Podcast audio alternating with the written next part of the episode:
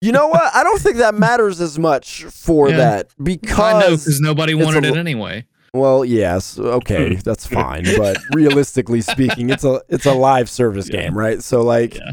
But it costs God of War is going to end, huh? It costs seventy dollars though. Oh, it does. It costs money. This is not free to play. It's not free to play. No, Oh my god, dead in the water. that's what I mean. sis. okay, It yeah. I thought I this was going to be I free just- to play. Like I just assumed. Oh no! Oh no! Full price. because I, di- I didn't get to watch the like original Ubisoft like the w- when mean- they aired it, so I watched different trailers. But I, d- I wow.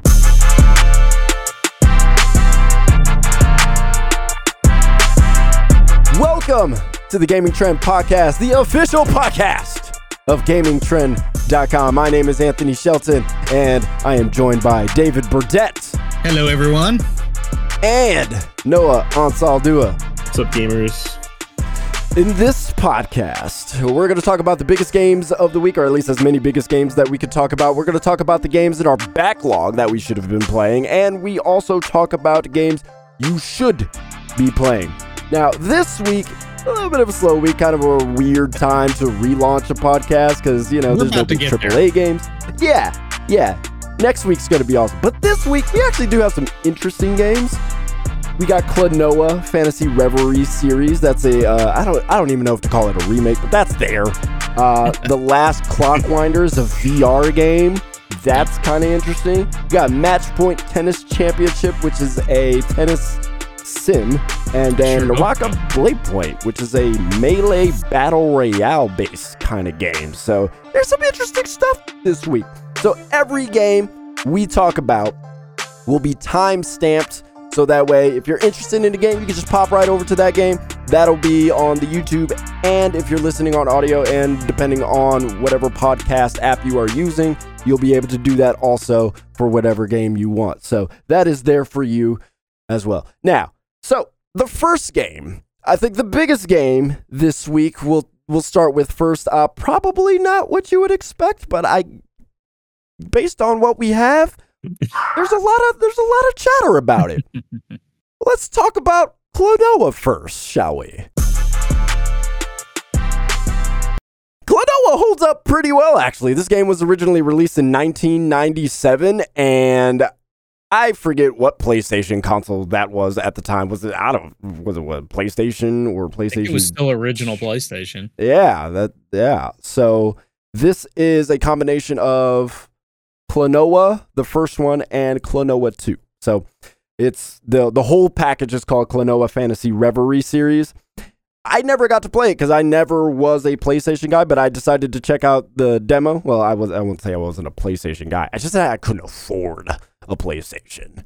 Parents gave me the option N64 or PlayStation. And it was like, uh, well, I've you know I'm already been Nintendo, so N64 is the route I went. Unfortunately, I missed out on Klonoa because played the demo and it's pretty good.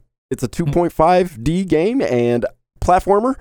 And yeah, I wish I would have been exposed to this back in 1997 because this this game is dope. Like it's it's one of those games. It's kind of weird because it's very cutesy. It's not it's not difficult. It's not a difficult game, but the the varied ways they have you platform through the space is what makes it really interesting. Like if I were to compare it to like something like Super Mario Land where you're literally just going right to left or left to right and you're just shooting stuff and collecting coins and you know it's like the most simplistic version of Mario in all of Mario.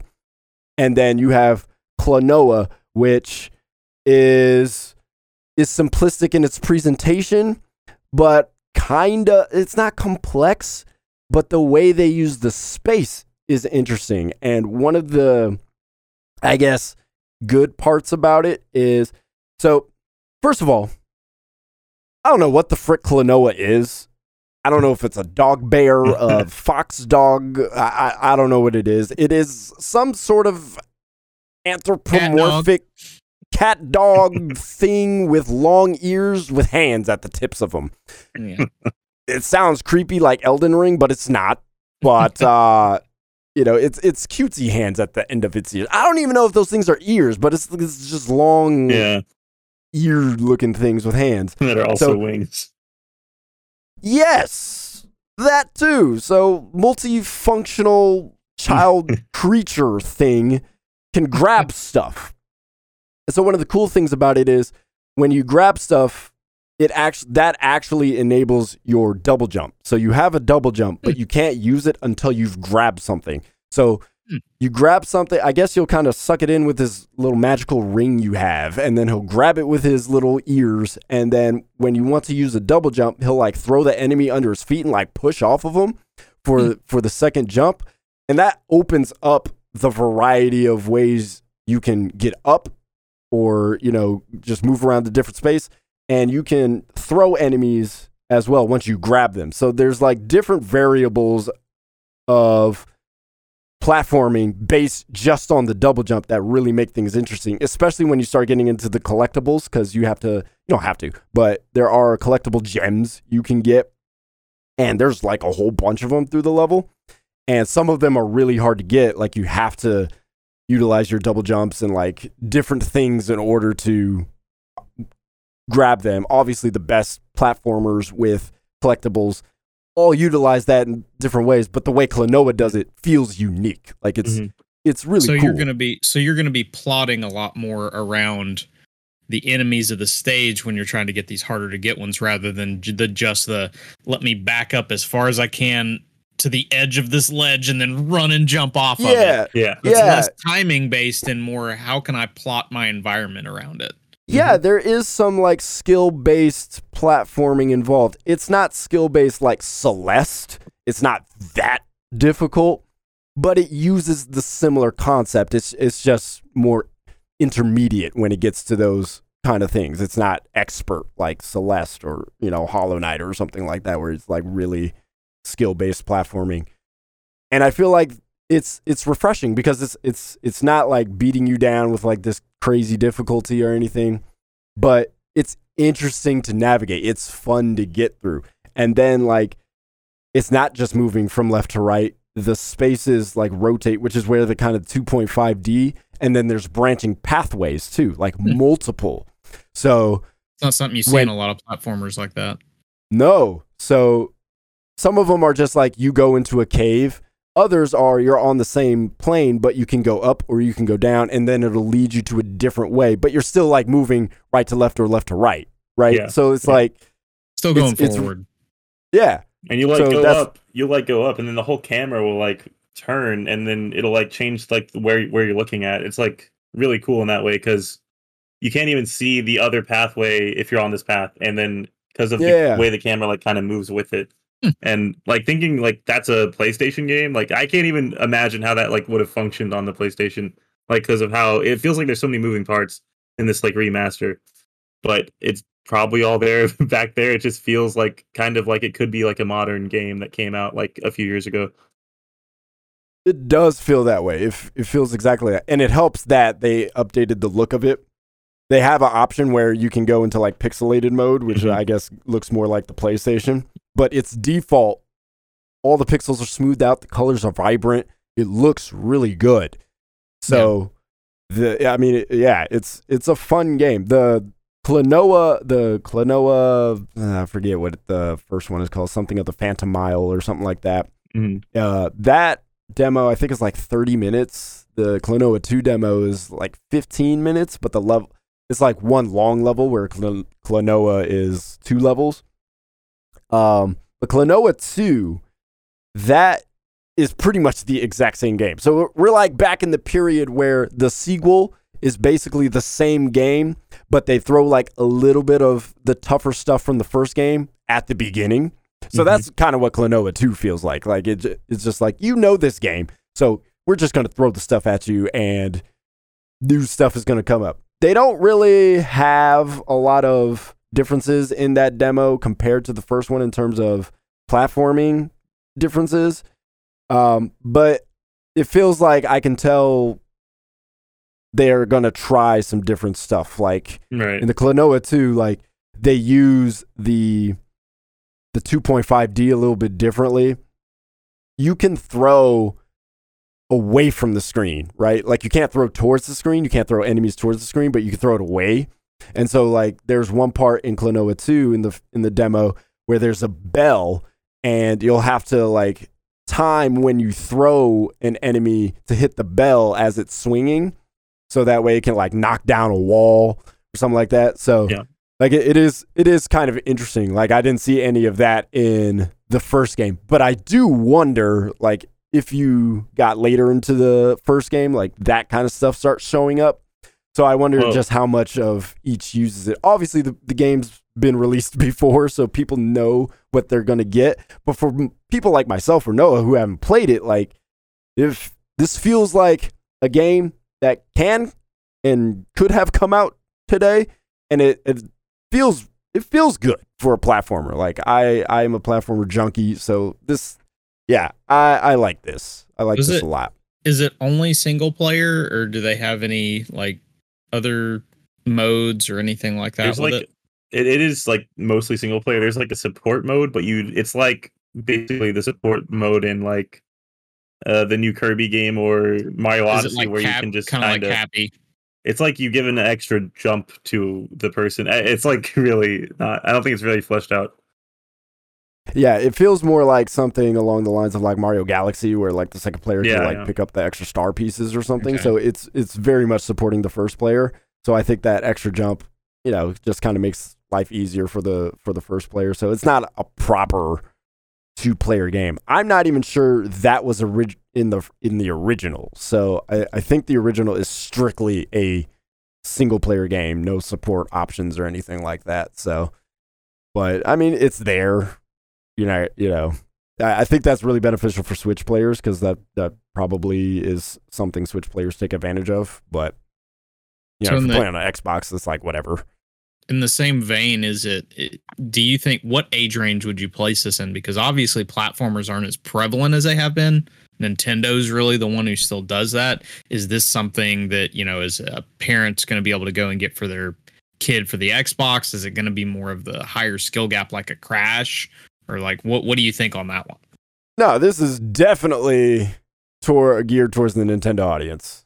Okay. It's very sure. kid friendly for sure. Absolutely. There I mean it even has a story, but that the story feels kind of half baked. So I don't thought know the story it, was kind of cool because like I don't play many platformers that go to that like that length to have like that kind of really fleshed out first few cutscenes to like get you into it. I was like, dang, that's like like they're putting in work to like get you invested in this. And I don't even know what's going on yet. But then when you get to the beginning of the second or to the end of the second level and you get introduced to the boss, um, and like the dialogue is all like PS1 level like recording, and I love it because Yeah. it's like all garbled and it feels like a little weird, a little like inscription like in the di- like the way the dialogue's coming out. Um, yeah, they, they talk more like I'm not I'm wrong. Embargador, cartoons real the watch. You Yeah. know? but it's like got this like distortion to it. Like it, it feels like garbled a little bit, so it's it's pretty cool. Uh, like I was kind of looking to, like I was wishing there was a third level in the demo because I wanted to see more like what was happening and understand it. It did like make me ask a lot of questions. Yeah, it's uh, it's I just don't know how many connections there will be by the end. Yeah. So like I don't know if it's one of those platformers where they put in a a, a more fleshed out story than something like Mario or Kirby, but it's still not that fleshed out. Like it's not really Yeah. worth having in the game in the first place. So, um, you know, I don't know if it's going to be better than something. You know, like like Donkey Kong 64 story wasn't like great, but you know, like it, it connected it, it you know, kind of got you through, you know, like that's, I don't know if that's what this is or it's just like not going to make much sense by the end. So I don't know, but it's, it's got potential. We'll see. Also, Klonoa has a hat with a Pac-Man on it for some reason. He I have no- does. I have no idea why. does. And so that opens up a whole new world. Like, does Klonoa live in a universe where he knows where Pac-Man is? Like, I, like, I have no I idea don't what's know. going on there. yeah. It's Like, it's- fascinating. It says that uh Klonoa this is on the the fandom wiki says Klonoa was designed by Yoshihiko Arai, and he added a large hat with a Pac-Man emblem on it and collar to give the character a childlike and energetic quality. Like, were they just allowed to do? Like, I don't know, like the history of like the publisher. Well, whatever, but- Klonoa is Namco. some pretty- Namco. So they they just okay. Yeah, yeah. Yeah, so I it Namco. does- so yeah, yeah. it yeah, does yeah. drive questions of like, okay, so are there like arcade cabinets in Klonoa or in Yeah, world? exactly. Yeah. Get ready for the Does he about- Pac-Man metaverse. Yeah. Yeah, man. the multiverse is upon us. Well, the cool Nam- thing is, it looks like uh, our other David played Klonoa and gave it an 85 out of 100, saying that it was great. Yeah, it feels great just off of the demo. Obviously, needing to play more and seeing how the platforming expands, but just off of the first, you know, 15, 30 minutes, I'm like, okay, this this has potential. I want to play more of this. This that's that's where I'm at. I want to play more of this, and if that demo made me feel that way, that you know, that's that's a good thing. Obviously, Yeah. shouldn't shouldn't state the obvious, but that's that's how this works. All right, let's uh let's talk about uh the last clockwinder. Last Clockwinder. I am actually working on the review for that right now. I've been playing my way through it. Oh, you're Um, reviewing it. Oh, I didn't. I I'm actually review. I'm actually working on a review for this one. So this one technically released back at the beginning of June, but it only made its way onto the Oculus Quest, I believe, as of like the very end of June. So this is a a recent release for the Oculus Quest. It comes in at about twenty four ninety nine. Uh, on the Oculus store as well as on Steam, so you can buy it and run it through like a different different VR. Um, but with with this one it may be the like most chill puzzle game that i've played like in vr ever. And there the thing is is with vr everybody's looking to give you that that experience. Like that that's what v, that's what vr is. It's supposed Yeah. to be that's that's why horror games do so well is because they're looking for those oh you know what? If we got something attached to your face you we can jump scare you all the all we want Yeah, Um, take me deep. yeah with with puzzle games they work perfectly for it but you're usually going to be trying to do something a little bit more intensive like i know one of them is like the i expect you to die or something like that i, I forget the name exactly of it but like your hand is inside a bomb and you're like trying to get it off essentially and stuff. gracious. Like there's there's just the way that a lot of puzzle games are on VR. Like it, maybe it's just me, maybe I've not played enough of them, but it seems like they're looking for a very much more intense experience.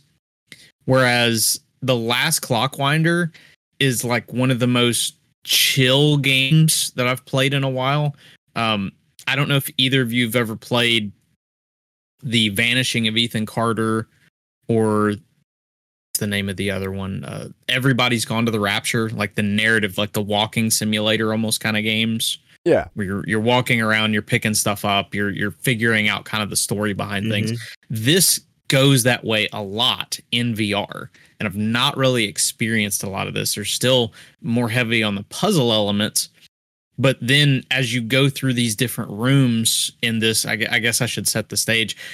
You're going into this tree, big tree that's essentially a clock tower, is what it is. What it actually is, and you are for some reason the person who was the caretaker of it is gone. She, she tried to automate a lot of the systems to be ran by machines. And so y- the tree is going to be destroyed if water rises up the trunk. She's gone. Water's rising. So you're having to go back there and kind of rediscover your childhood that you had spent there and all these different things that leads up to the way the game ends. So what's really interesting with all of this is you go through and you're actually finding instead of them just putting things right in your face which is a little bit tougher to do because you know vr you don't have as many especially if it's going to run on the quest you can't have as many assets running at the same time.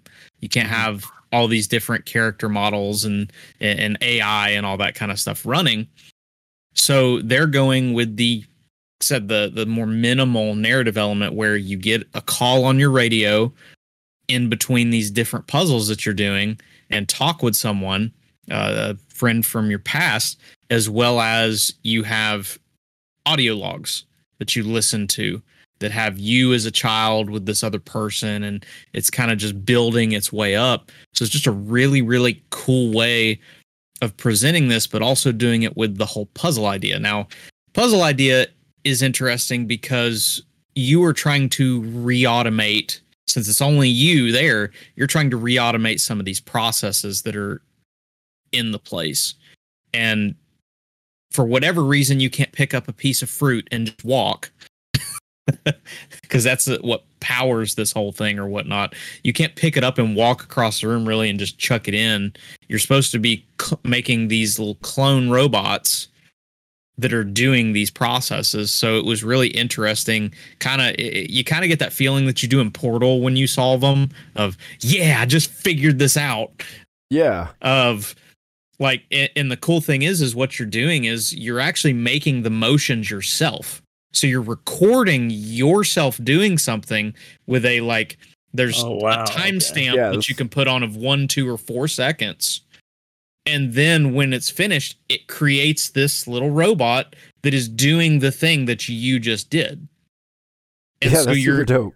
yeah, so you're you're spending this whole time just doing this and eh, like I kind of lost track of time a bit doing it because they've got like on the side of the wall they've got like these I guess kind of challenges of like get like have a smaller amount of clones but be producing this much Mm. because you're like throwing them in the collection bin of the the fruit like be producing this much per minute but have less clones doing it so like i was like sitting there trying to get double out of one of the clones uh, and actually ended up going back and redoing my entire first room because i realized oh i'm only getting one fruit picked and put in the the collection basket when I could get two in the time that I've got with how I'm how much time I have for this this character.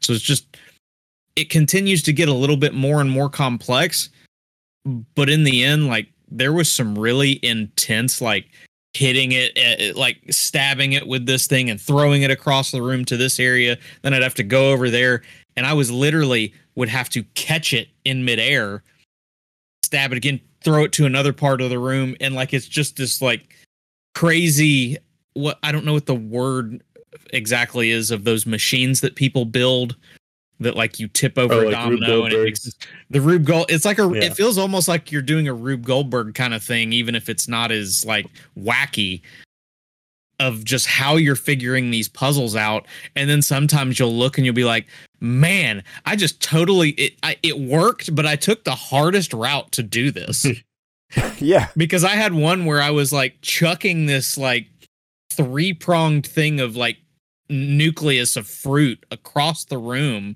to this other spot so i could grab it and chuck it somewhere else hmm. and i looked across the i looked next to me and i'm like or I looked across and I'm like, crap, I literally threw it from that area and there's a thing that the thing that I needed is right there on my right. If I'd have Yeah. just and it it's what's funny is it's not something that would happen if you were playing this as a regular video game.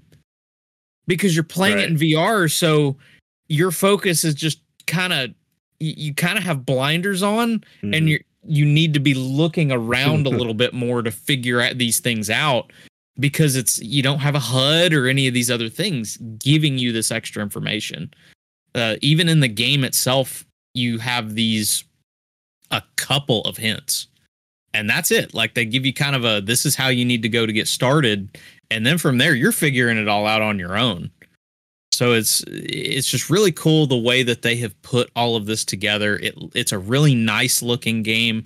VR games don't tend to be too visually intensive. Just they they just don't have the ability to, given the amount of amount of power that is having to be used to render the world in general in general that you get. So it's actually it's a really good looking game, and I really like one of the. I actually brought this up in the review.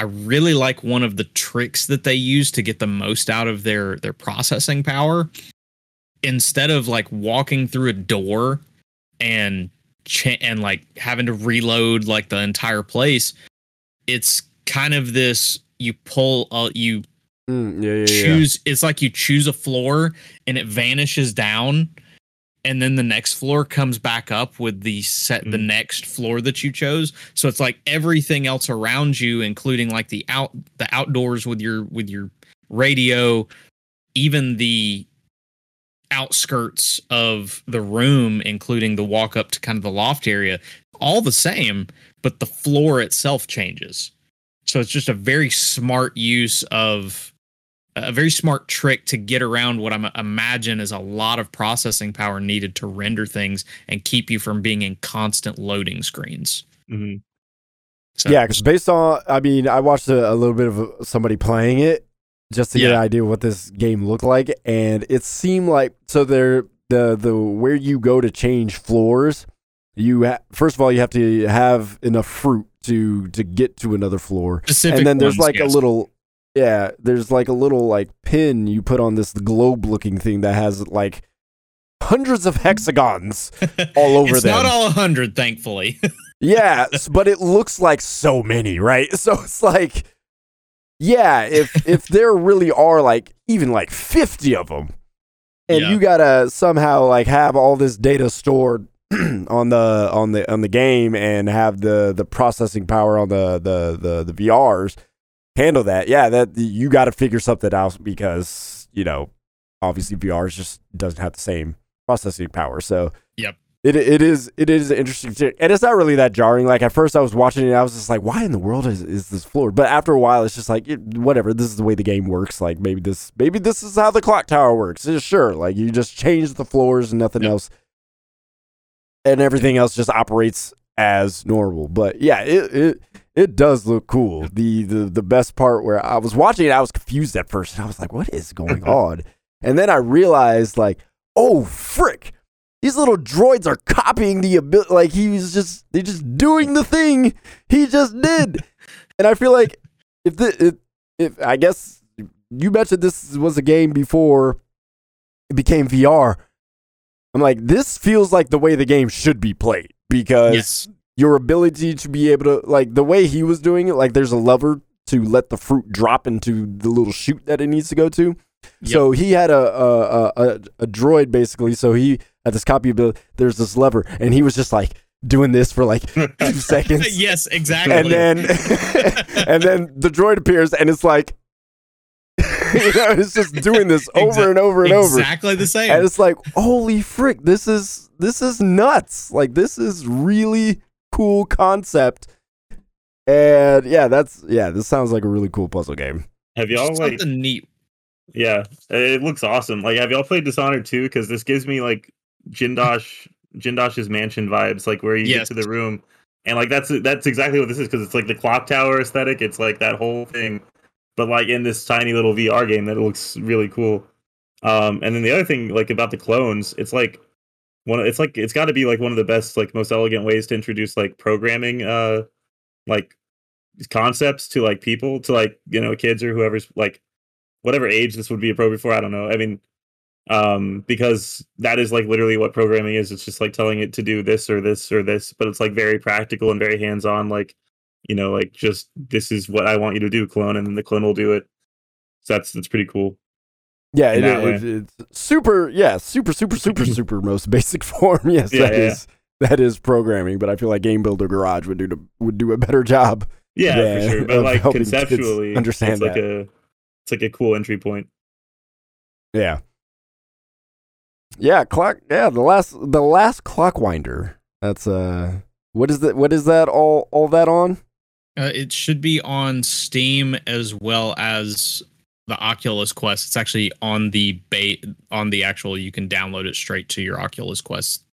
And I imagine you can use it on all the VR sets. Yeah. I would imagine, uh, obviously, PlayStation VR. It's not available on there yet, so that would Sure, be the yeah. only one that it wouldn't be for. But it's, uh, I think, it's a lot of it's it's a lot of fun. It does. There is a little bit of where it gets kind of repetitious, Uh, especially when you're like, man, I'm stabbing like 500 fruits here just to get all this. but it it doesn't overstay its welcome either. The game's about six hours long, and it's it, it's not intensive in the sense of like yes, you've got to do these master these different kind of movements to get things going and it does do a lot of the same thing but it doesn't go so overboard that that's all you're doing the entire time like there's these little break times where you're going and said listening to the narrative or or going to find seeds or having to backtrack a little bit to figure a couple things out Yeah, that, that looks cool. By the way, Klonoa Phantasy Reverie series that's available on Switch. Uh, I believe, uh, well, Xbox, PlayStation, and I think PC. I believe that that is the on- case. it was reviewed on pc from us actually Okay, so yeah, it's it's pretty much on everything that uh that matters at this point. so uh, I don't know if you guys know, but we have a Discord.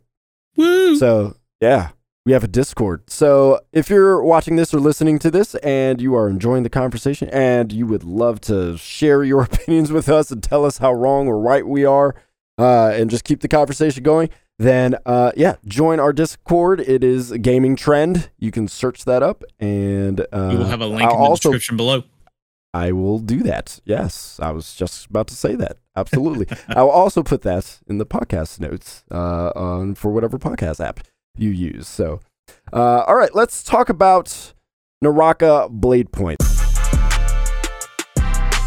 I like it, but the controls are the reason I don't want any more of this. So, this is a melee based battle royale. Conceptually, love the idea. Playing the game feels pretty good. The animations are smooth, the melee is fun. I'm enjoying it. You get into these battles and they don't end very quickly. So everything about a battle royale that you understand that's in a battle royale is pretty much in Naraka Bladepoint. There's shields of some sort. There's health replenishing, shield replenishing. Uh, you'll have different weapons, different uh, levels of those weapons. I guess the one difference for this game is there's a grappling hook that helps you traverse a little bit faster. It's got limited ammo, so you got to constantly look for those too. There are also little uh, different items that I hadn't quite figured out what they do. There's shops inside the the field where you can buy certain things. You could buy items that you could normally pick up just searching around and looting and whatnot but you could actually buy them. So there's like also currency. Everybody, if you kill somebody, there's currency that drops off of them. So, you know, you could just steal that off of their body. So all that battle royale stuff is there. The problem is, is that there are also guns. Not too many. Uh, I think there, I, th- I think there might be one, but the one gun really messes up the controls. So the Hmm. default controls for this game is uh, actually I'll just ask you this. What do you think the default melee button would be for a melee based game? This is on controller Yes. or uh, control- with a controller.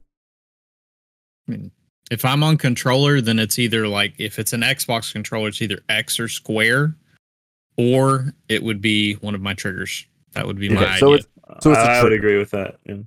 Yeah, so it's it's the right trigger. That's your that's your default melee. Meanwhile, you have jumping, you have the grapple ability, um, you have a dash which is defaulted to uh, your B button, which is really odd to me. Makes and sense then- for me. That's roll button for me. Mhm. Yeah, but that's also your sprint button. So you if you hold it down, you'll sprint, but that Okay. also doubles as your dodge as well. And then I Okay. guess there's a cooldown that I really can't find where the you can sense where the cooldown is. I don't know. It's got this so you start sprinting and then this meter fills up, Hmm. but you Okay. keep on sprinting. So I don't know what that meter is actually supposed to convey because it doesn't like cool down necessarily when you're done sprinting. But if you do your two dodges, you can't sprint or you can't dodge again Hmm. until after a certain time, and I can't tell weird. when. Yeah, I can't tell when that is. So I I don't know what that's about. But there's everything feel is mapped so weird that even I tried to customize controls the way I wanted to, and you can, thankfully. So y- you can move a whole bunch of stuff around. There's one button you cannot change. I don't remember what it is off the top of my head. But basically, you can pretty much map everything the way you want. But even still, oh, it's sprint. You can't map sprint. I wanted to map sprint to the right trigger Hmm. because I've played a lot of games where that that is a sprint option. So Hmm. to me, that that that works. I cou- I couldn't do it though. So I was fumbling around with controls the entire time, and while most of the fighting part, the combat, I was fine with, there were still some elements where I was getting all messed up because I couldn't sprint and run away properly. So Yeah. I was just getting gimped. It, it was out. It was. Yeah. It Do was you think- very. it's very annoying. Do you think this is part of it coming from Asian territories? Because I know they have some different like button ideas when it comes to standard. I've stand- like, played other like free to play kind of games like these. I haven't really experienced Hmm. Default controls like this or control limitations like this. I mean, even for like even for Japanese games, right? Like usually jump is you know if you're on the the the Switch, for example, the number one the X and the Y are switch flipped on the Switch, right? So that's different. A Yep. and B is flipped. So you know me growing up on Nintendo, like that's easy for my brain to go back to. Oh yeah, I'm playing Nintendo right now, so this is jump, this is you know whatever and whatnot. So Gotcha. that's different. You know, if you play Final Fantasy, like there are some button different. You know, it's like, well, this is odd, but yeah, you get used to it. No, it's like this is. It just feels weird. so that alone was annoying. I do feel like uh, the inventory management is awkward. It has a mix of Fortnite and Apex. So Mhm. if you kill somebody, loot pops out like in Fortnite. Everything's on the ground. And it's really bad at separating when items are really Uh, close together. So I'm like looking at stuff way too long. It's like I need to pick up this grappling hook, but I keep looking at this white glaive that I don't want to pick up. Uh, can can I? Uh, oh oh oh! I got there. We go. Okay, now I, I grabbed it. Great. And then um, if there is also oh yeah, when you open your inventory, that's what it is. When you open your inventory, it acts like Apex Legends when you look through somebody's dead body's box. So like Fortnite, you kill somebody, everything pops out, but you're when you look through your own inventory, it's more like Apex Legends, and the list of stuff is long because there are so many items. It is Yeah. a long list of stuff. I'm like, this is not the interface you want for a Yeah. battle royale when can, you're like, trying to get through things quickly. Compare that to like PUBG and like Escape from Tarkov when you just go to like it'll show like nearby items every time out and it's just like all there. It's not even nearby items. Oh, It's just what's your in your inventory. Oh, and like on your left side of the screen is just like all the stuff. Now it's it's ordered in such a way where it's like I think weapons, armor, health, health regen, you know, stuff like that. But there's so many things. like it's you have you have to scroll in order to get through a Uh, lot of stuff. It's just I'm I'm looking at it right now. It kind of makes me think of an MMO, which is those are confusing in and of themselves half the time. Yeah, it's not confusing to look at. It's just a lot to look at. So Yeah. that that's that's the main problem. When you're when you're More doing a you BR, and you have to move BR, yeah. quickly. Yeah. you have to move quickly because you know as you're as you're looting, you can hear the footsteps, and you don't want to get gimped. So Um, I- I have a funny issue with this game, and it's mainly the fact that like I think it's gonna. I'm sure it'll do well. It'll find its audience, but it's similar to PUBG with me. Like PUBG was such a big deal with how it captured everyone when it came to BRs.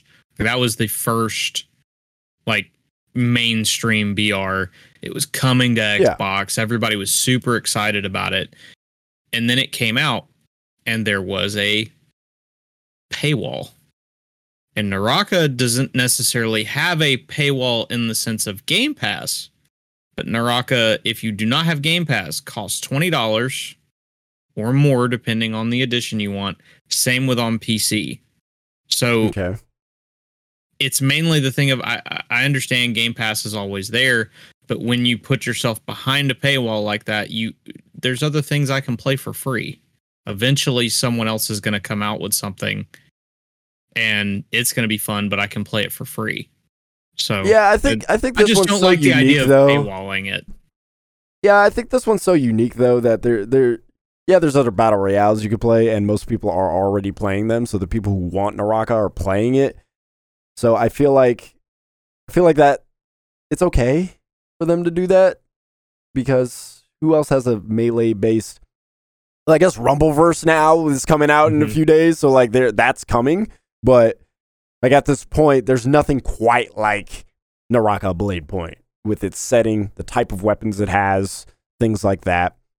So it's. I feel like they could get away with it. Like I'm, I'm not mad at them for charging. No. Like I don't think every every battle royale has to be a free to play game. Oh yeah, and I agree with that. It's just one of those things of a lot of times because of the others you can get left behind, which it's currently the 29th game in the most played on Xbox, which isn't bad. That's yeah, yeah. That's not that's not bad at all. I feel like I feel like that's that is uh just right for that game. Yeah, but it, it's good. I do like it. I just wish the controls were better. Yeah, Like, I just wish I could map every single control the way I wanted to. Because if I could, yeah, I'd still be playing that. It- it- I'd be playing a lot of it. It is, it is fun. Uh, I mostly played against like different difficulties of bots, and I just know that if I play against humans, I'm gonna get my butt kicked because there are just there are some there's a skill gap that's definitely there, and uh, I, I wish there was a way to familiarize yourself with different weapons. Like Apex Legends has its like training mode where you can just hop into it and just play with weapons. This doesn't have that. If it does, I didn't see it. So there's there's a lot of different weapons that do different things. Like I, I picked up this legendary weapon that's basically like this grinder, like it's almost like spins up like a minigun and it just grinds this drill and you could just run into people and just you know put them in a corner and trap them you know like if you can get it going. Like it's it's a it's a sweet weapon. Leaves you open but man if once you once you get somebody you gonna get them so they, you know different stuff like that that's that is fun. So i imagine there's more fun weapons like that. So i don't know i feel i feel like if i feel like what we have of it right now is probably as as good as it's going to get, but it, it's a fine game. It, it is a fine game. So is there is there a reason to play other characters? Like is it just is it just a standard like you're just picking a skin or is it like is there actually differences to like abilities or whatnot? No, there are there are different abilities. I so you're you're mostly choosing off of skills and ultimates. So every character does have an ultimate. I stuck with the default character just so I could get more used to the game. That's just usually how I do these kind of Yep. games. I just stick with one character. But she has this like the ultimate that's like a stun ability. So she'll charge it, and everybody within the vicinity uh, has this like purple beam that's connected to them. And if they're still connected to that purple beam by the time it goes off, they're stunned for like seven seconds. Like it, it's a long time. so you can get off some really big attacks on them and do some serious damage. Obviously, they wake up after you, after you hit them, but you know it might be too late for them by that. And then she has uh, another skill where she can basically knock you away with this like purple wave thing that she throws out. Um, so yeah, every character has something different. Um, but I didn't play with any of the rest of them. Yeah. the uh, the control problem sounds like it's one of the few like or one of those third person games where playing on mouse and keyboard actually feels better than not because it sounds like there's a lot going on and the menu sounds like it's literally they did nothing to make it fit for controller Hmm. and it all is like still tied to like being most optimized for for using a mouse and just dragging stuff over to where you want it to be Probably Yeah, because it came from PC. Yeah, I do want to be fair. Like there are control options. Again, you can mm-hmm. totally remap except for like the sprint, at least for the way I wanted to do it. But they do have like different default control options you can use for I think they have one for like sword style. Like if you if you like using swords, like this is the control style you want to use. If you if you do want to use a gun, like this is the control style you want to use. I don't know how useful that is at the end of the day because in BRs you kind of just got to roll with what you got until you can find something Yeah. or if you find something you want, right? So um but I also didn't find I didn't get into a scenario where I felt like I was I couldn't find something that I I wanted to use instead of the thing that I first picked up, right? So I I guess I guess it could be fine.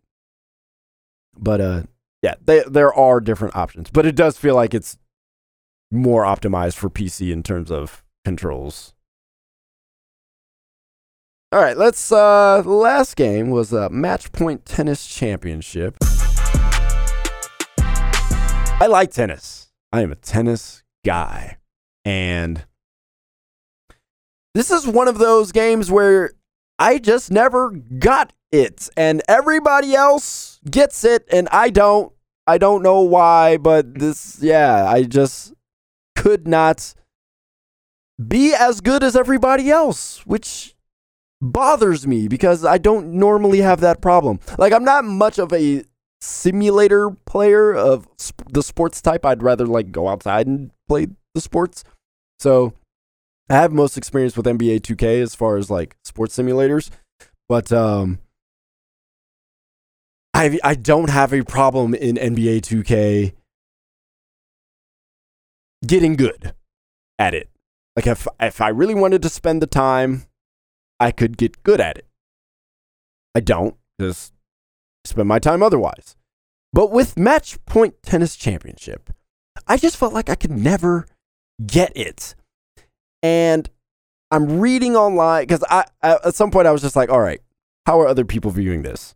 And other people are like, man, yeah, this game is so easy. You could put the ball exactly where you want. The AI is not that great and all this stuff. And I'm like, why am I getting crushed then? so there's this. th- So in this game, and I don't know if other tennis simulators do this because I don't have experience with other, you know, top spin, AO tennis, Virtua tennis, all that kind of stuff. So in this game, the way you pinpoint the ball where you want it to go, there's an indicator. It looks like a shadow, a little small disc that you can move around on the other side of the person's court. And that determines where the ball's going to go, basically. So you hit it, and then once the other person hits it back, that's when that indicator shows up. So you move it with your left stick, and by the time you hit it, it depending on, you know, the hit option you did and stuff, it should generally land where you put your indicator. Okay, pretty simple. My problem is is that I also have to move my character to the spot where I want to go while I'm also trying to control this indicator that shows up. Right. That's all done with the left stick. So if I want to hit my shot to the left side of the court, but I have to run to the right, then I'm running to the right while also trying to get my indicator in a place where I want to put the shot where I want on the left. And that's really difficult to do all at the same time without overcompensating and hitting it out of bounds. And so it's super frustrating. Now, I was also reading, I guess it's one of those where if you just jerk the you know jerk the direction that you want, the player will just automatically run to where the ball will be so that way you can spend more time focusing on the indicator. But I never it just never felt like I would be in the place that I would want to be. So I don't know if I just don't trust the automatic movement enough to feel free to just fully control the the indicator properly but either way like i have to jerk it in the right direction so as soon as the opponent hits it like i have to at least put it in the right direction which is enough at least a second of the indicator moving in the wrong direction now i have to compensate again to put it in the right direction yeah, it's so frustrating. it's so frustrating. Apparently, everybody else was getting it. I could not. And so, yeah, it's that alone was like, yeah, I'm not, I'm not, I'm done with this. This is, this is not going to be a fun experience from now on. It's also really boring. Like, I don't know if you guys have watched tennis. it's, it's mildly ex- exciting at times. This is, they score a point, golf claps.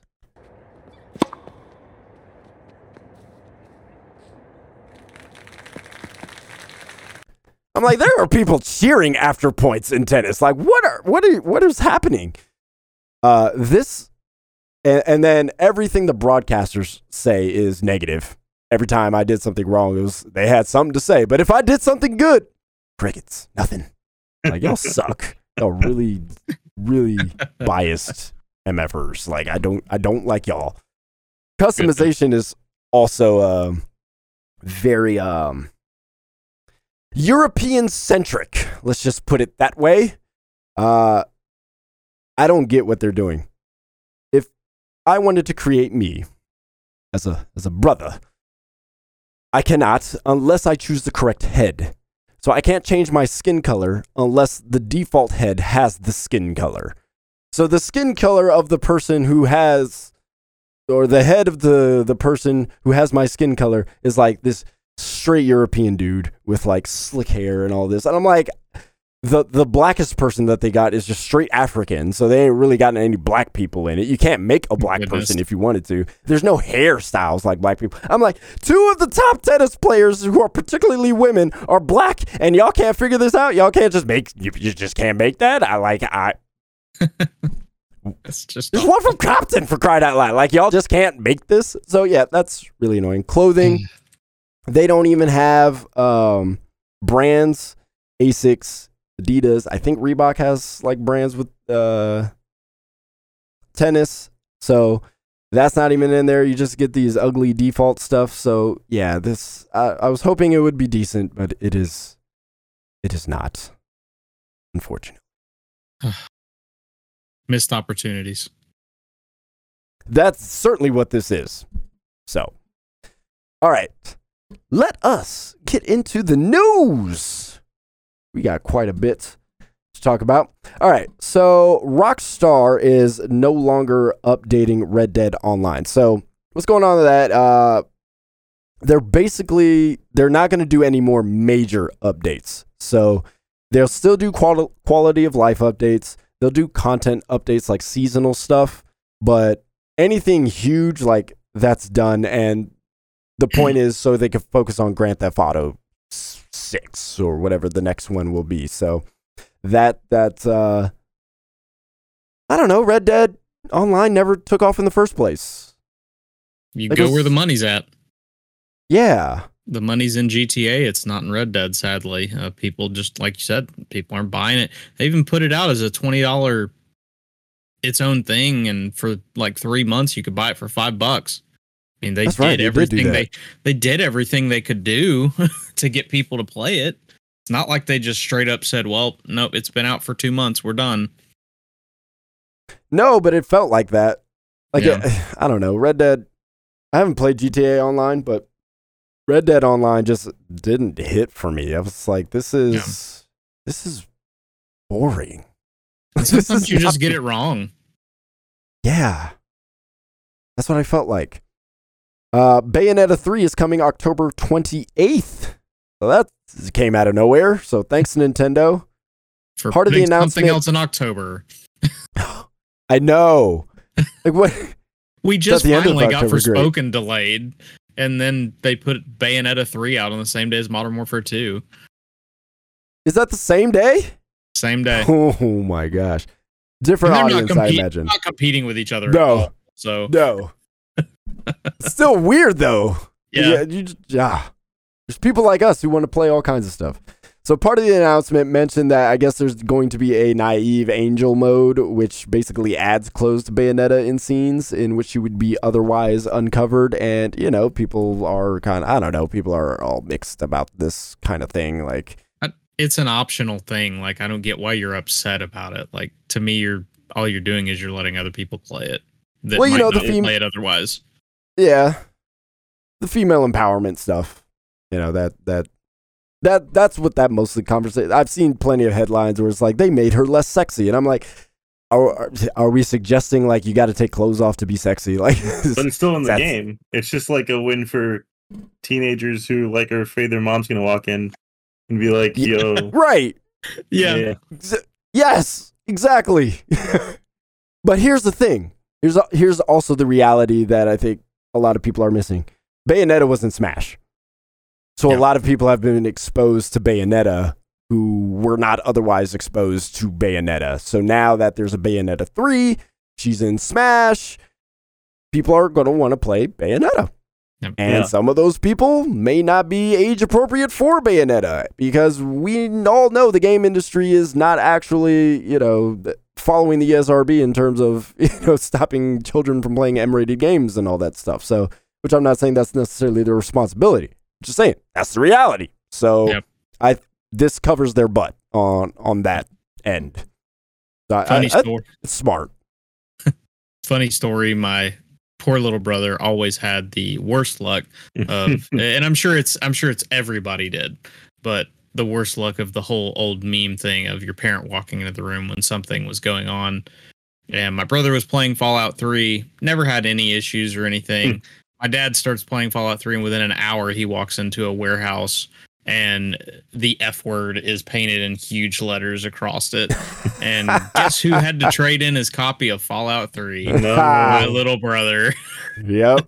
Yep. I felt The so household- bad. Um, he was like, I've been all across this whole map and I haven't found that. Yep. That's how it goes. Yep. Noah went to the Apex Legends Championship that happened this past weekend. Uh, I watched it. It was fantastic. You went to it though. Yep, I was all the way in Raleigh, North Carolina. Um I so when the when the tickets got announced, I was like, all right, I, I'm gonna look at the prices and see if I can even get them. And then I looked and they were only fifty dollars for four days. And I was like, well, that's a, that's a steal. So then I I clicked it, I bought it. Um, it was way more than that because Ticketmaster likes to charge you just for Gouge you. existing. Um, and also I was like, oh dang, I just bought these tickets and how am I going to get to Raleigh, North Carolina? I don't have any money. I literally just got out of college and I don't have a job, and I'm like, I was like, I don't know how I'm going to do this. Uh, so then I went to St. Louis for like Fourth of July.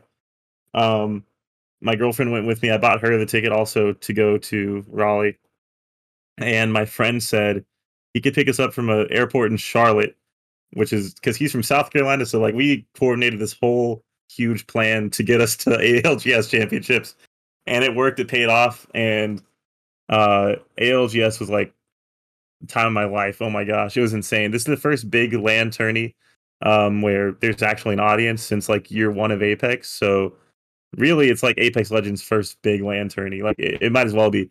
Um, and it was really, really awesome. There's like probably at least a few thousand people there uh, supporting various teams. Um, there are like so many cool like storylines to follow. I was supporting like TSM, TSM Imperial Hal, Reps, and uh, Verhulst, and they're they're amazing, but they did not play the best. Uh, a little disappointing, but there's like so much that I was like just like just like the spectacle of everything was like beautiful. It was like all like very like red and like bright and amazing and just like huge. And um, it was in the PNC arena, so that's like where the the Canes play. They're like a lower league hockey team. Um, but it was it was really cool. The announcers were awesome. There's like uh, Fallout and Vicky Kitty were two of the best ones there.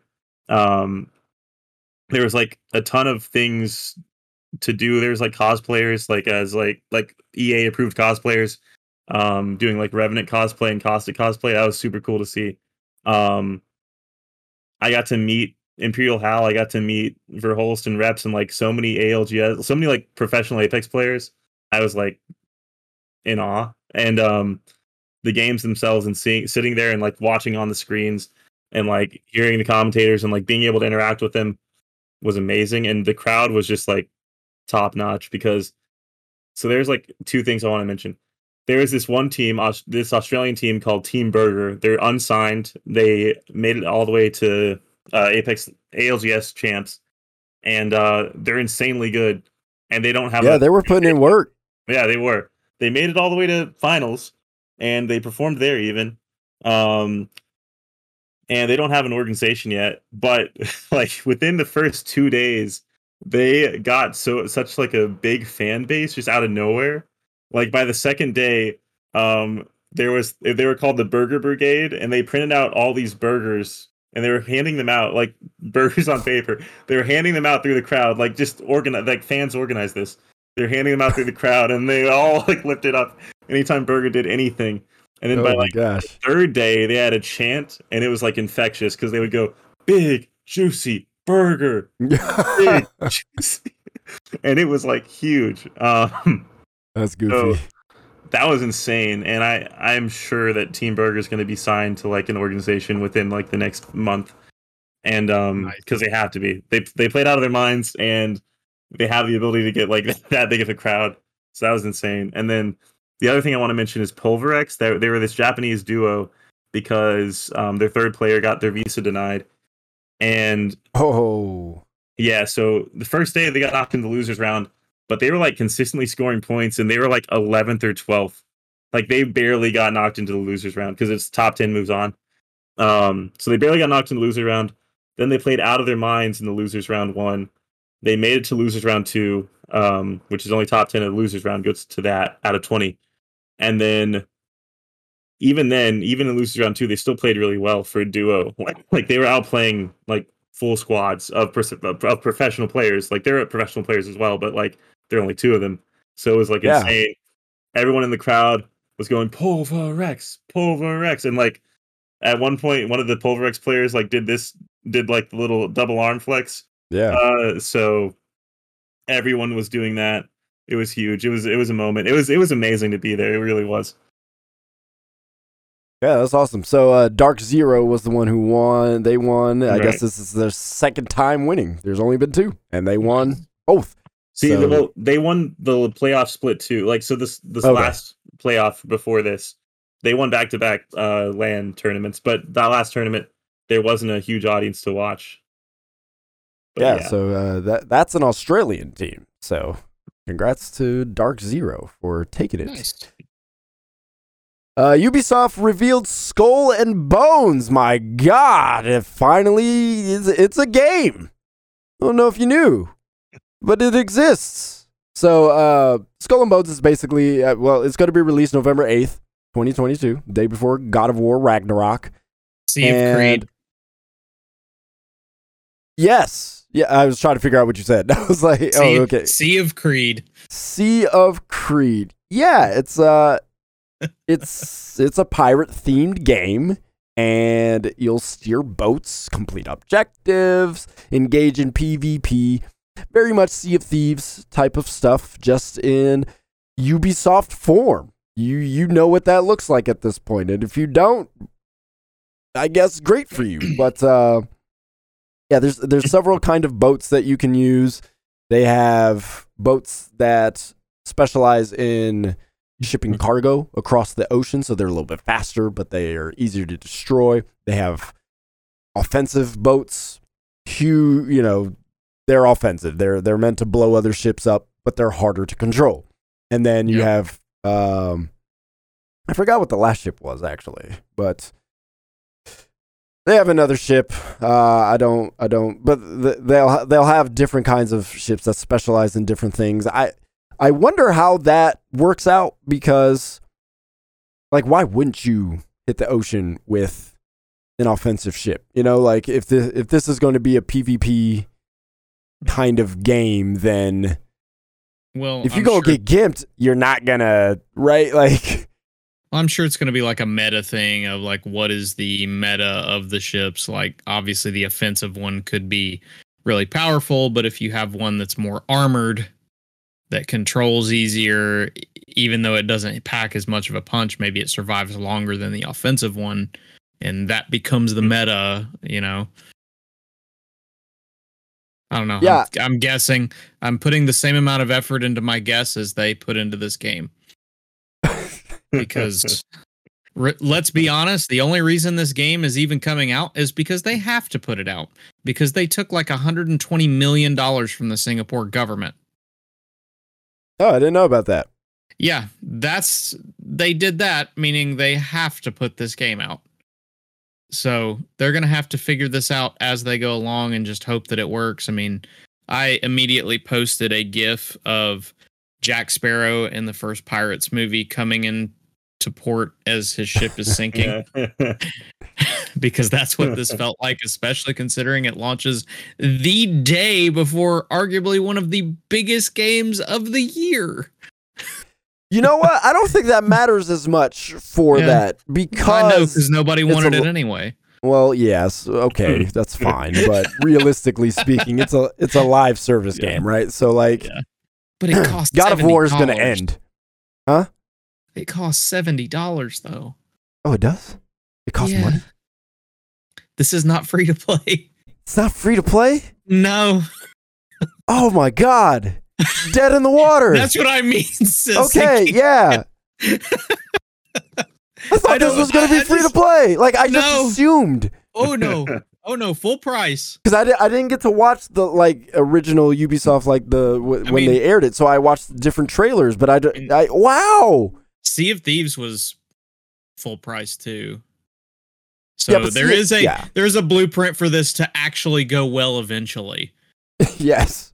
Yeah. Essentially, when it goes to PlayStation Oh my god. premium, when it becomes a PlayStation premium game, that's when everything will go right. Because God knows it probably will, considering Ubisoft has their deal with PlayStation now for PlayStation Plus Extra. Mm. Okay. Well, I don't know. they don't either. that's that's really unfortunate. I'm not I'm not as down on this game than most. it could be people, fine. I just it's not seventy dollars. yeah, it's it's not seventy dollars fun. Yeah. Um, it's gonna be seventy dollars on all Even it- platforms. I think it's still going to be 60 on last gen, but who gives a crap? Like it oh, still costs gen, no, money. that- no, it still costs $10 Yeah, difference is not changing my opinion on this game. Yeah. Ah, that's that's that's gonna be rough. Yeah. All right. Well. speaking of failures, GameStop is uh, going to be shifting their focus to NFTs and their layoffs as well as Game Informer layoffs.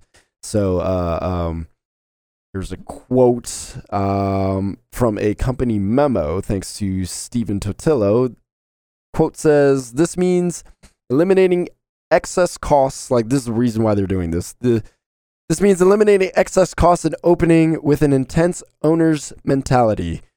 Everyone in the organization must become even more hands on and embrace a heightened level of accountability for results. That's in a company memo. So, the, yeah, that's the mindset they have with this whole NFT thing. Like, this is grassroots. So, if you're going to do this, you need an ownership mentality and put in the work. So, I mean, I, um, yeah, along with that, uh, Game Informer has lost 50% of its staff since the beginning of the year. So that, that also includes this. So, they were already bare bones as it was. Mhm. yeah, There's like what? There's like what? Four people there now. I don't even know. Uh, it's At it's this not a lot. I know one of the, the ones on the podcast, and he just put out a tweet today. He was like, I just did my first editing work for the magazine. it's like, oh my Yep. gosh, this is, this is not good. Yeah, At it's all. it's not good in the slightest. And the sad thing is, is Game Informer is a recognized and trusted source. They're not like, at is. least in my opinion, they're not like a lot of the other mainstream outlets where you get a little bit of shovelware in there with, or or it feels paid. Game Informer's never Right. felt that way to me. It's always felt like very honest people. Uh, especially, I've always loved uh, Andy McNamara, who's now at EA. Like he's phenomenal was a phenomenal part of that, which eh, thank goodness he got away before this happened. Yeah, I I mean I always felt Game Informer was uh it, it was it didn't have the depth that I wanted in terms of like getting into the games, but it never it never felt like it was it, it- it always felt like it was written for the fans, right? So Yeah. like gave you the information you needed. Um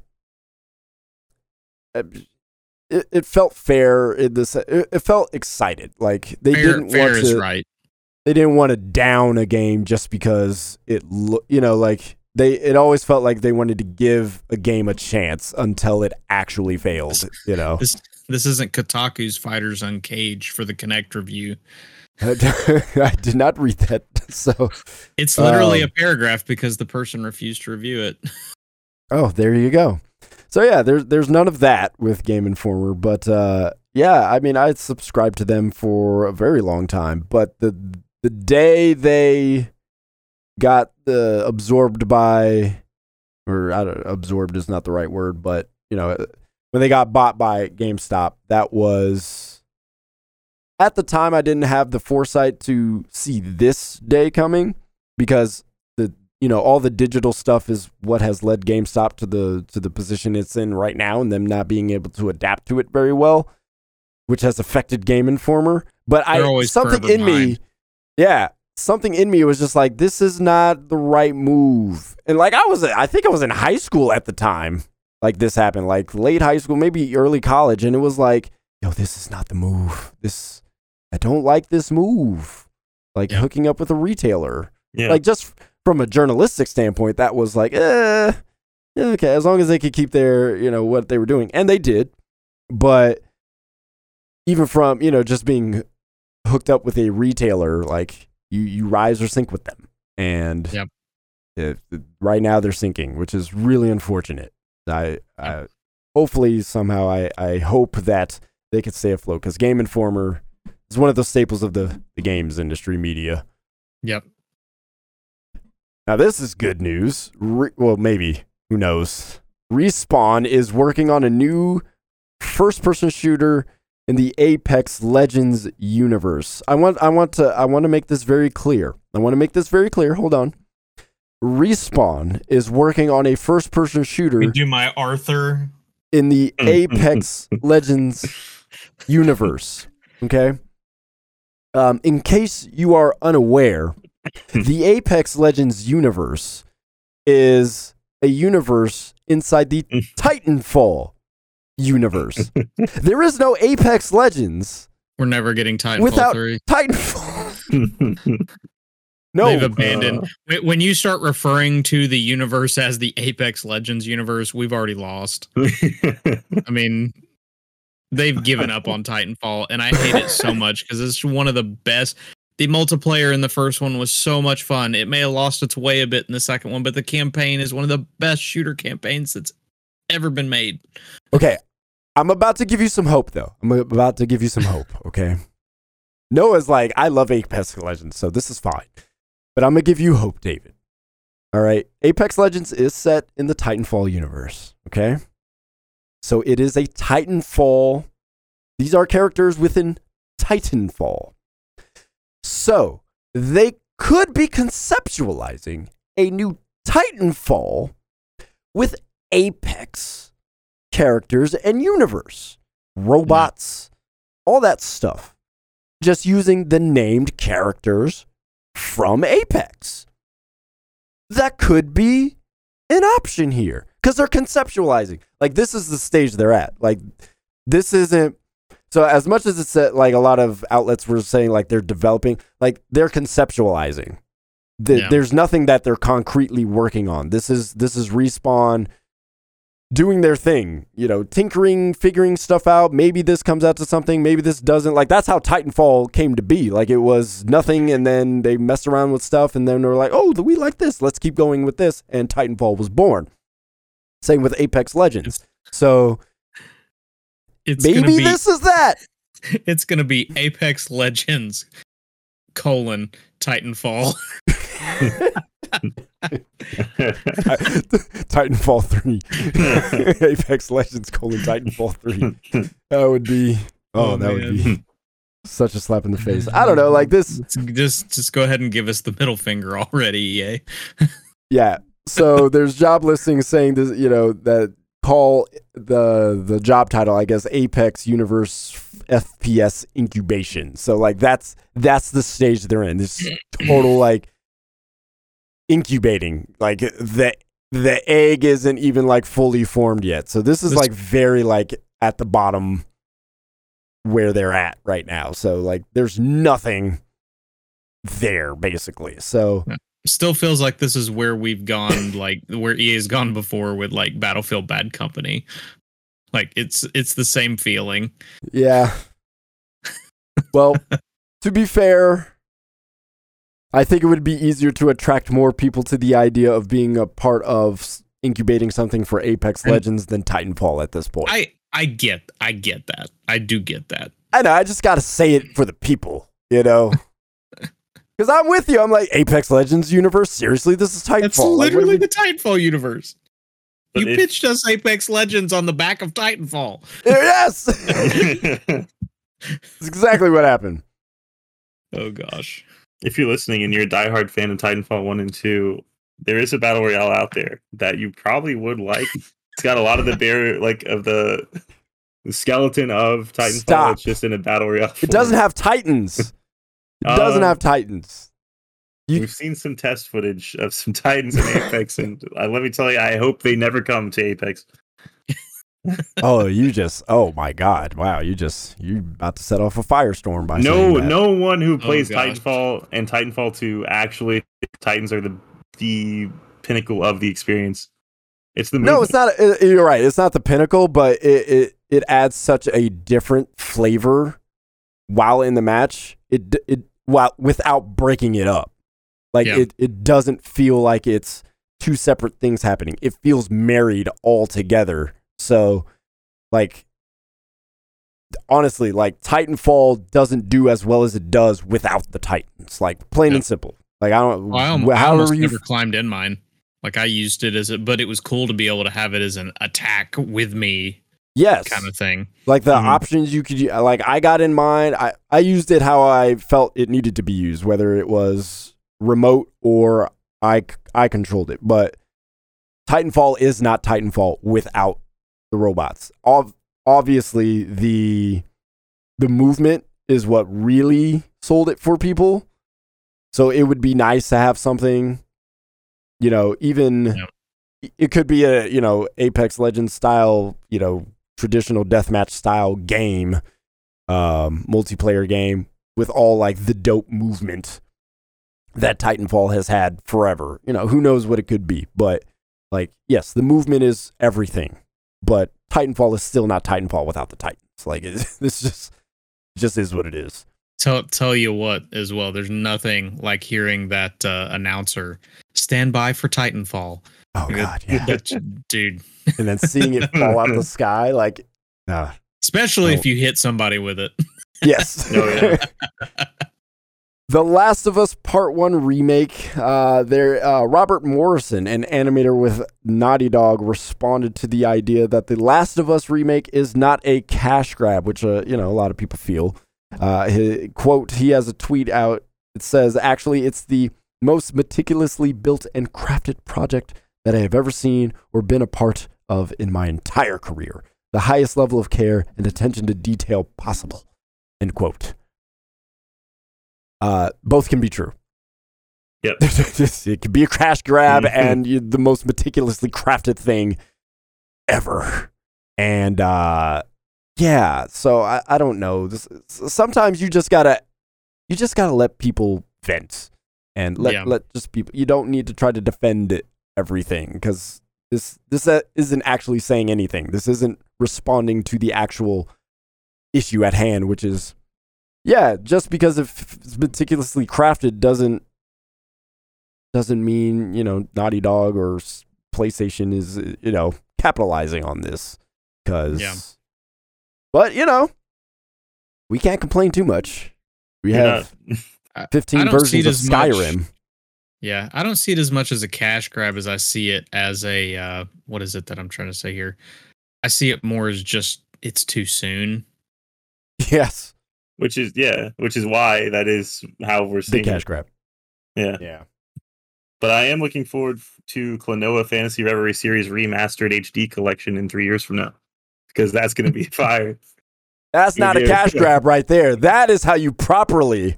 No, no, no. I'm saying if they just brought these what we have right now in three years from now and just like upped their res a little bit, that would Oh, be yeah. to me. That's, that's what the we reworked it from the ground up, but still, like, do you need to? Yeah. I mean, it does look nice. I, it does, yes. Like, It I'm does. not. You know, his animation work went off. I'm sure. but still a cash grab. Like I, I do agree with the sentiment because it's too early. It is too early. Doctor Disrespect's game is a PvPvE, which is actually not what I expected from Doctor Disrespect. I thought it would be just pure PvP because you know he's Doctor Disrespect. So he gave it a tentative title name. Um, it's called Project Moon right now. And every six weeks, Midnight Society, which is the name of his developer, uh, will release what they're calling snapshots, which are vertical slices of the the full game. So it's just little pieces of the full game every six weeks. He'll let people play it and give feedback. Um. So, yeah. Is anybody interested in this? Oh yeah, there's NFTs, right? Yep, there's NFTs. That's pretty much a basis of the game. Uh, maybe, maybe he'll do something different, but so like extraction based shooters aren't really like that appealing to me. Like I like Escape from Tarkov and you know this the new like Cycle Frontier game. All those types of games to me and like Hunt Showdown, they don't. I don't know. Like Doctor Disres- Doctor Disrespect is always talking about like ah, it needs to be a battle royale. They should have had a battle royale. That like oh, this battle royale is not good. And then he comes out and, and says, "This is what I'm going to make. I'm going to make this uh extraction shooter with like the player counts of a battle royale and like the like the feel of a tactical shooter. Um, that sounds like a lot. sounds really ambitious for a studio's first uh game, and also it's all tied like to NFTs in like six weeks. Like everyone can kind of give their feed, like the community gives their feedback on the game. Like it just sounds like a lot of things coming together to like. And I don't know that they're going to fit well and they're going to meld well. it uh, sounds like wanting to have your cake and eat it too. Yeah, Well, by the time this game comes out, BRs and extraction based shooters are probably like there will be the BRs, Apex and Fortnite, maybe a little PUBG, and then you know extraction. I don't know extraction based shooters. I just I don't think they're gonna last by the time Uh, this game comes out. So by the time it comes out, it's gonna be more like um, what was that game coming out by uh Cliff Bleszinski that fell off? Oh, uh, which one? Uh, the latest one. There were two. there was Lawbreakers and there was Radical Heights. Yeah, I was more thinking about Lawbreakers. Lawbreakers had more uh potential. Lawbreakers was a better Heights. game. Well, it wasn't Yeah. thrown together in the last second ditch No. effort to save the studio. Yeah. So um yeah, no, this this feels like it's gonna be more Lawbreakers where it's just like it's it's too little too late. Like the the ship has sailed. The the games that are established have established themselves, and that's what the people are gonna play. Like there's- that's really the main thing. there's yeah, there's not much you're gonna be able to do about it. That's where I feel like this is gonna be by the time it comes out. But it has NFTs. It's so different. Oh yeah, yeah, yeah. So no, there's there's nothing to say to that. Yep. Skate 4 will be a free to play game called Skate with a period. Like actual period on the back of Skate. Um it's an so this is a quote from Deran Chung uh, from The Verge's interview with him. It's an automatic evolution of the franchise and taking what Skate 3 was in 2010 and bringing it to now and to the future. So Skate will be on PC, PlayStation, and Xbox with crossplay and cross progression. Um, Chung also says it's going to be Skate. It's going to feel like Skate. It will be a Skate game. So I feel like that's what he needed to say because the fact that it's free to play really gets people up in arms. I don't know why. Like, if the game is good, the game is good. Um, you don't have to engage with the microtransactions. So if it if if if it's going to be Skate, it's going to feel like skate and it will be a skate game with a period then we should be good like outside of the period like the idea of skate 4 being kind of this open world skate game where you're just kind of doing stuff and apparently there will be community created content as well. What's the difference if you can do that for $60 or you can do that for free, right? Like if it's good, it's good. Mm. That's what you should that's what it should matter. It being a free to play game does not automatically make it bad. That's not how video games work. And if you think that's how that works, you're missing out on a, quite a few good video games. But Skate can be good despite it being free to play. I think there are some people stuck in the idea of there's going to be some systems implemented that will make me grind for stuff. And I feel like we're kind of past that stage unless a company is just straight up being greedy, which you could totally go in that direction with EA. 100% understandable. But it it doesn't I don't know. I don't I don't I really don't get the impression from this Verge interview that that's the direction th- they're going or that they have to go. It kind of almost sounds like EA's giving them a little bit of freedom to create the skate game that they want to create. It just needs to be free to play. That's you know like uh, they said cosmetics and what was it? It was cosmetics and there's another word he used. Convenience. Uh, convenience. Yes, cosmetics and convenience is what you would pay for. So convenience, I don't know, that could be that could be taken in a few ways. Convenience could be like double XP right. to help speed up your your leveling up. Convenience could be um yeah, I, I don't know, but I, that that's probably the most shakiest word, convenience. But cosmetics, like we've been doing this for a while now, like that's safe. I think that's safe. Oh, I don't know. I think skate will be fine. Yeah, I, I'm excited for it. I think the fact that they can show the pre pre pre alpha footage as they call it in the trailer, that first trailer that they dropped, speaks a lot to two things. It speaks to the brand recognition of skate and how much people have been clamoring for it. That they can just feel like, oh yeah, we can throw it on there, and just everyone will be go crazy for it. And then also to how much confidence they have in their team to make a product that is worth people's time.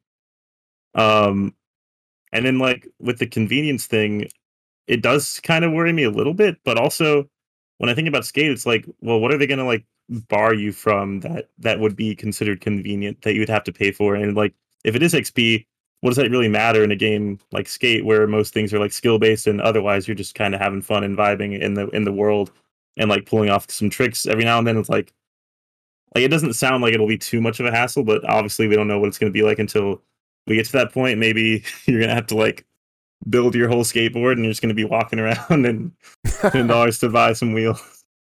Um, but I don't think it's gonna be like that. And I don't I don't know. We're, we're I guess we'll see how it is.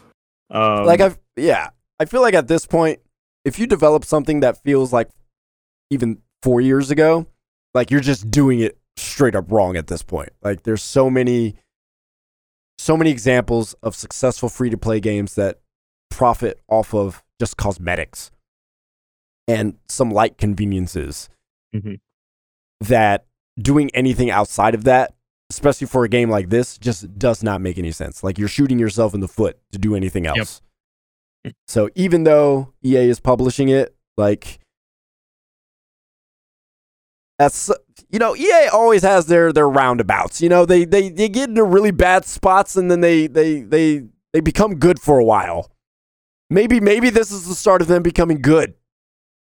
They're Yeah. starting with skate and letting respawn do their thing, right? yeah, exactly. be, That's you what I was never know. say. Like you look at respawn and you get Jedi Fallen Order and then this new Jedi game and then they've done they've let them do pretty much a good job with Apex Legends. So you know, there's hope. There's reason for hope. To be fair, At least a Vince. Zampella earned a lot of that. That's So- true. That's true. he he earned that. But also to be fair, like the people who've been making skate are still working on this. So perhaps the clout that they have is enough for EA to be like, "Eh, you know, just just make the game. We'll be okay. Sony introduces a new PlayStation loyalty program. This was today. You'll earn rewards by completing campaigns, excuse me, and activities. Um, I'll just read off from the article.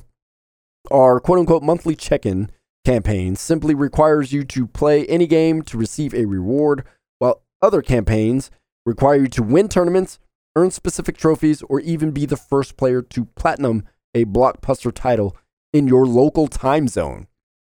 That's quite a task. All PlayStation Stars members, uh, which that's what it's called, PlayStation Stars. I forgot to mention that.